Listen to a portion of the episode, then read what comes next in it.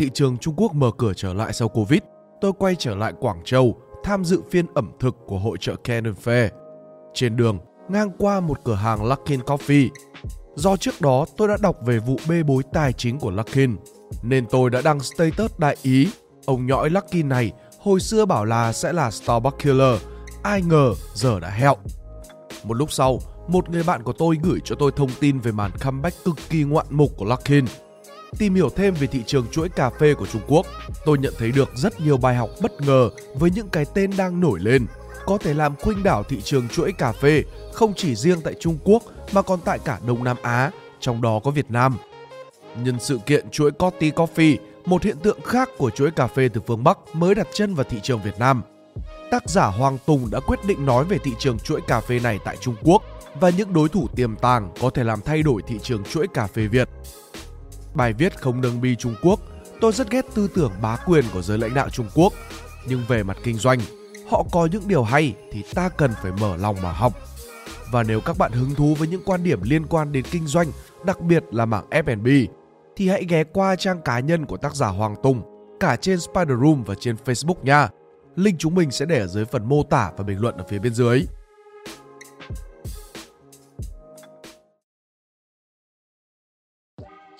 Đất nước của cha, làm gì có cửa cho ca.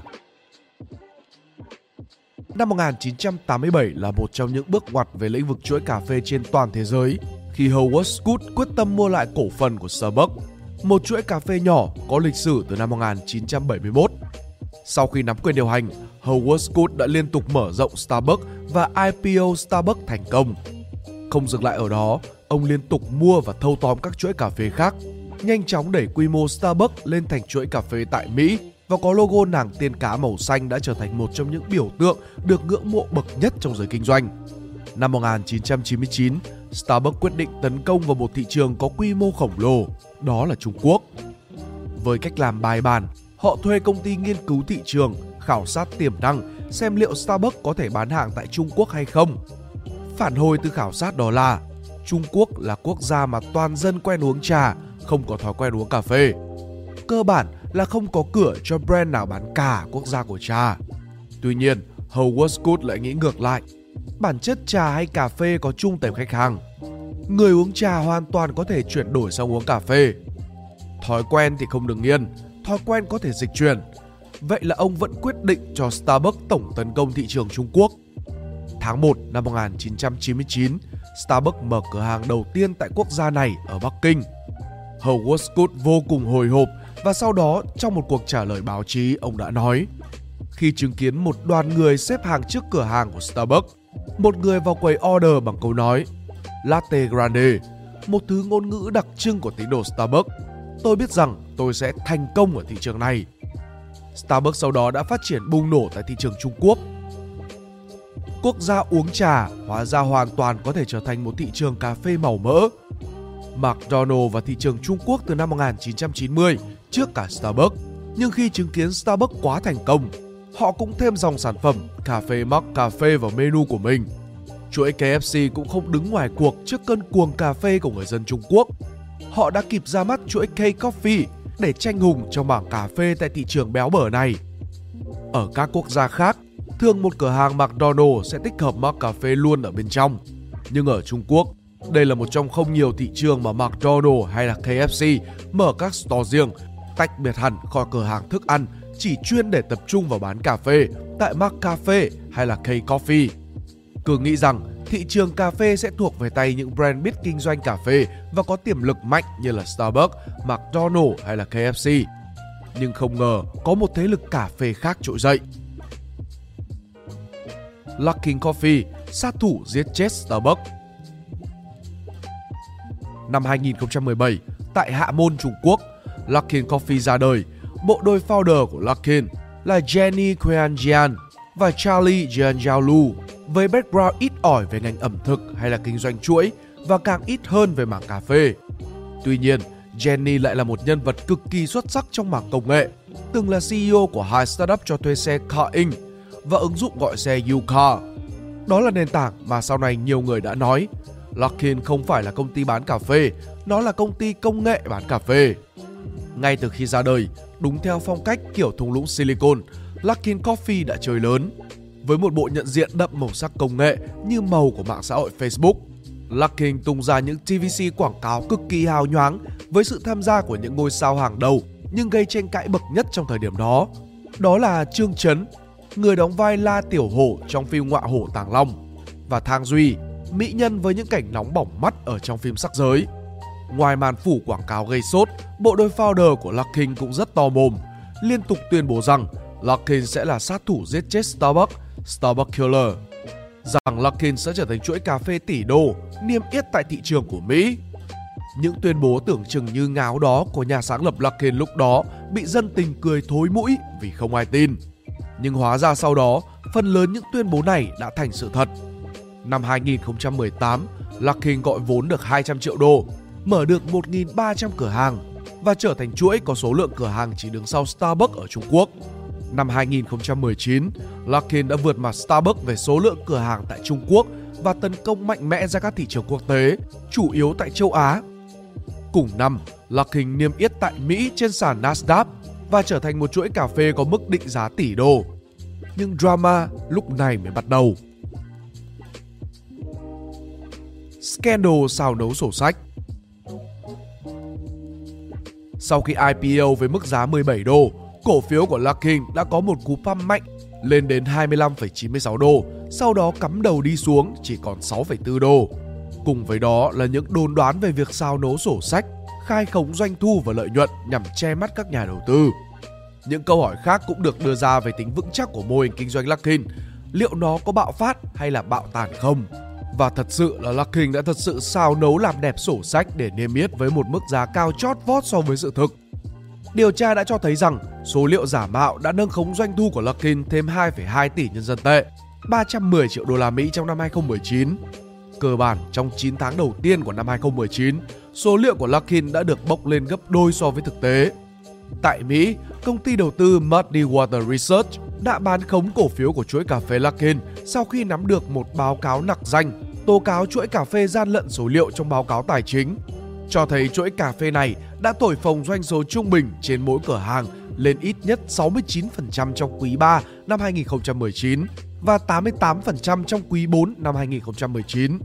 Mặc dù Luckin Coffee tại Mỹ ra thông báo phủ nhận mọi cáo buộc xảo đấu doanh thu và cho rằng số liệu hiểu nhầm là do sự khác biệt về phương pháp thẩm định tài chính. Tuy nhiên, Luckin Mỹ đã trở thành tâm điểm cho hàng loạt vụ kiện của các nhà đầu tư. Cuối cùng vào tháng 2 năm 2021, Luckin Coffee đã nộp đơn xin phá sản ở trên đất Mỹ. Trước đó, từ ngày 13 tháng 7 năm 2020, mã chứng khoán của Luckin đã bị gỡ khỏi sàn Nasdaq. CEO Jenny, COO Jian Liu đã bị sa thải do gian lận, còn Charles Lu cũng đã phải rời ghế chủ tịch. Tháng 12 năm 2020, Luckin đồng ý trả cho Ủy ban Chứng khoán và Giao dịch Mỹ 180 triệu đô vì đã lừa dối các nhà đầu tư. Bộ Tài chính Trung Quốc cũng đã trừng phạt Luckin Coffee vì gian lận kế toán với một khoản tiền phạt không được tiết lộ. Ai cũng nghĩ Luckin sẽ chết và đó là cái kết xứng đáng của một startup chuyên bơm thổi tài chính. Nhưng hóa ra, Luckin mạnh hơn như vậy. Tái sinh và trở thành ông lớn sau khi phải chịu một mức phạt khổng lồ, các vị trí lãnh đạo bị thay thế, hàng loạt cửa hàng phải đóng cửa và đối mặt với sự khắc nghiệt của Covid. Ngỡ tưởng rằng Luckin sẽ không gượng dậy nổi, nhưng Luckin có một vũ khí rất mạnh, đó là app Luckin, thư gắn kết khách hàng với chuỗi cà phê này. Và sự thật là cho dù cách phát triển có phần ăn sôi, cách làm truyền thông có vẻ nổ, nhưng Luckin đã có cho mình một tệp khách hàng trung thành. Tệp khách hàng này đã giúp cho Luckin hồi sinh tháng 4 năm 2022, Larkin tuyên bố đã hoàn thành một cách thành công quy trình tái cơ cấu nợ và kết thúc quy trình phá sản. Dưới sự lãnh đạo của CEO Guo Jingji, người được bổ nhiệm vào vị trí này vào tháng 7 năm 2020. Larkin đã báo lãi hoạt động cả năm lần đầu tiên vào năm 2022, mặc các hạn chế chống Covid ở Trung Quốc. Năm 2023 chứng kiến sự trở lại ngoạn mục của Larkin. Tháng 6 năm 2023, Luckin Coffee đạt cột mốc 10.000 cửa hàng tại thị trường Trung Quốc, một lần nữa vượt qua Starbucks về số lượng cửa hàng. Trong đó, 10.829 cửa hiệu chuỗi ở Trung Quốc, có 7.181 cửa hiệu chính công ty vận hành và 3.648 cửa hiệu vẫn được vận hành với đối tác. Số liệu của Luckin Coffee cho thấy tổng số lượt khách được chuỗi cà phê này phục vụ hiện đã vượt qua con số 170 triệu. Với số lượng khách bình quân hàng tháng trong quý 2 năm nay đạt 43,07 triệu lượt. Tháng 11 năm 2023, Luckin đã chính thức không chỉ vượt mặt Starbucks về số lượng cửa hàng trên toàn châu Á, mà còn vượt cả về doanh số bán hàng tại Trung Quốc. Báo cáo doanh số của Luckin là 855 triệu đô cho quý kết thúc vào ngày 30 tháng 6, vượt trội so với 822 triệu đô mà Starbucks đã tạo ra từ kinh doanh tại Trung Quốc trong 3 tháng, kết thúc vào ngày 2 tháng 7. Thị trường được cho là phân khúc giá của Luckin phù hợp với số đông người dân hơn. Luckin cũng tập trung nhiều cho hoạt động R&D các sản phẩm mới.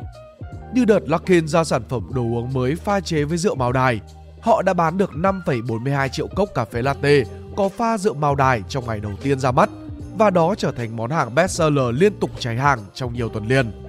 Tuy nhiên, có những đối thủ khác học đúng được chiêu của Luckin khi dám thách thức Starbucks, đi thật nhanh, mở thật nhiều, giá thật rẻ để âm thầm dùng chính thứ vũ khí đó nhằm hạ bệ Luckin.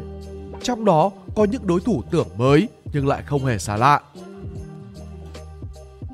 Coty Coffee, sao băng hay sao sét Mặc dù thị trường chuỗi cà phê tại Trung Quốc cạnh tranh nhau rất mạnh mẽ, nhưng tổng dung lượng thị trường vẫn tăng lên rất mạnh, đủ đất để cho các brand như là Starbucks, McCafe, K-Coffee hay là Luckin cùng phát triển. Công ty dữ liệu Global Data dự báo doanh thu thị trường cà phê của Trung Quốc sẽ đạt tốc độ tăng trưởng hàng năm khoảng 8,7% trong thời gian từ năm 2022 đến năm 2027. Nhưng bùng nổ nhất lại ở một cái tên mới toanh, hiện tượng Coffee Coffee. Chính Jenny Kianjia và Charlotte Jiang Lu là hai người đã bị đá khỏi Luckin Coffee sau scandal xào nấu sổ sách đã âm thầm trở lại thị trường chuỗi cà phê.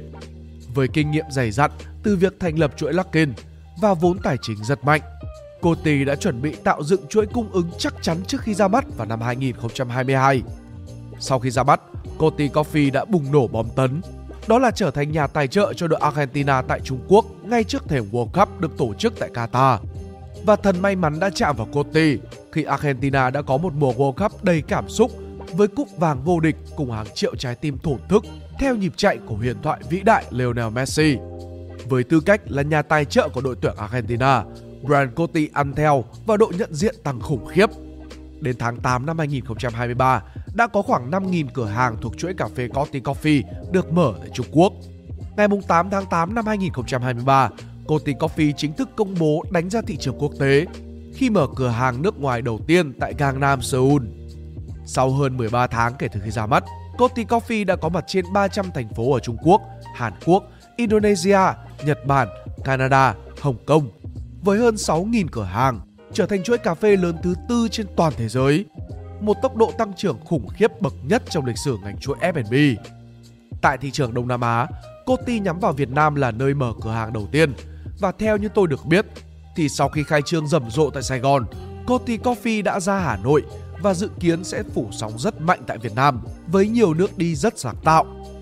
Thị trường chuỗi cà phê Việt Nam không chỉ là cuộc cạnh tranh của những cái tên quen thuộc như là Highland Coffee, The Coffee House, Catinat mà còn có thể sẽ có sự khuấy động khó chịu đến từ những brand đến từ Trung Quốc, trong đó có Coty Coffee trong thời gian tới.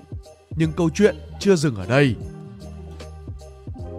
Lucky Cup lấy nông thôn bao vây thành thị. Thị trường chuỗi cà phê tại Trung Quốc đang nổi lên như là một cái tên không hề cũ nhưng tốc độ tăng trưởng lại cực kỳ đáng gờm với nội lực rất mạnh, đó là Lucky Cup. Thông tin về Lucky Cup không nhiều, nhưng nếu nói đến một cái tên khác liên quan đến Lucky Cup, mọi người chắc hẳn sẽ đều biết, đó là Mì Xuể. Với số lượng gần 30.000 cửa hàng, Mì Xuể đang đứng vị trí thứ 5 trên toàn thế giới sau những cái tên đỉnh đám như là McDonald's, Subway, Starbucks, KFC và đã vượt qua những tên tuổi khác như là Burger King hay là Domino's. Điều đáng kể đó là tốc độ tăng trưởng của mì Xuể vẫn đang rất mạnh. Với mô hình giá rẻ, cửa hàng tinh gọn, dự kiến mì Xuể sẽ là cao thủ leo rank ở bảng xếp hạng. Tại Trung Quốc, mì Xuể có một brand con chuyên về cà phê mang tên là Lucky Cup. Cách đi của Lucky Cup cũng rất giống với cả mì Xuể. Đó là mô hình tinh gọn, có sản phẩm hấp dẫn giá cực rẻ, Americano 6 tệ và cách đi lấy nông thôn bao vây thành thị. Trong khi Luckin sẽ mở thật nhiều điểm bao vây Starbucks ở các thành phố lớn, Lucky Cup lại tập trung vào các đô thị hạng 3, hạng 4, thậm chí là lan ra cả những vùng nông thôn, nơi các brand cà phê hầu như là chưa hề chạm tới. Số lượng cửa hàng của Lucky Cup tuy tăng trưởng chậm hơn so với cả Luckin hay là Coty, nhưng cách đi lầm lũi như là xe lù đã vượt mặt K-Coffee của KFC và Mac Cà phê của McDonald's. Với nội lực của Mixway đứng sau, dự kiến đây sẽ là cái tên gây nhiều bất ngờ với thị trường cà phê. Với sự hiện diện của Mixway tại Việt Nam, có thể chúng ta sẽ sớm thấy được sự hiện diện của Lucky Cup tại Việt Nam trong một tương lai không xa. Đối thủ đáng sợ không phải là những đối thủ đang hiện diện, nguy hiểm nhất đôi khi lại là những đối thủ từ dưới đất chui lên. Mixway đã từng cực kỳ thành công với kem 10.000. Không biết Lucky Cup có tung con bài Americano 20.000 ra thị trường Việt Nam hay không? Nếu có, đó có thể là một cuộc chiến đẫm máu trong mảng chuỗi cà phê tại thị trường Việt Nam. Như đã nói ở ban đầu, bài viết không theo quan điểm thân Trung Quốc, nhưng khi họ có những điều hay thì ta cần phải học hỏi. Về năng lực đóng gói sản phẩm, nhân bản chuỗi và phát triển nhượng quyền, Trung Quốc đã và đang bắt kịp thế giới với nhiều thương hiệu F&B có tốc độ tăng trưởng thực sự khủng khiếp. Chúng ta vừa học họ nhưng cũng cần chuẩn bị để có những đối sách tốt khi những brand này hiện diện tại thị trường Việt Nam và sự hiện diện đó sẽ rất sớm thôi. Nếu các bạn thích bài viết này, hãy like và share để ủng hộ chúng mình. Đừng quên bấm nút subscribe và nút chuông bên cạnh để không bỏ lỡ video nào bọn mình ra trong tương lai. Cảm ơn các bạn đã lắng nghe. Đây là Spider Room, còn mình là Pink Dot. See ya!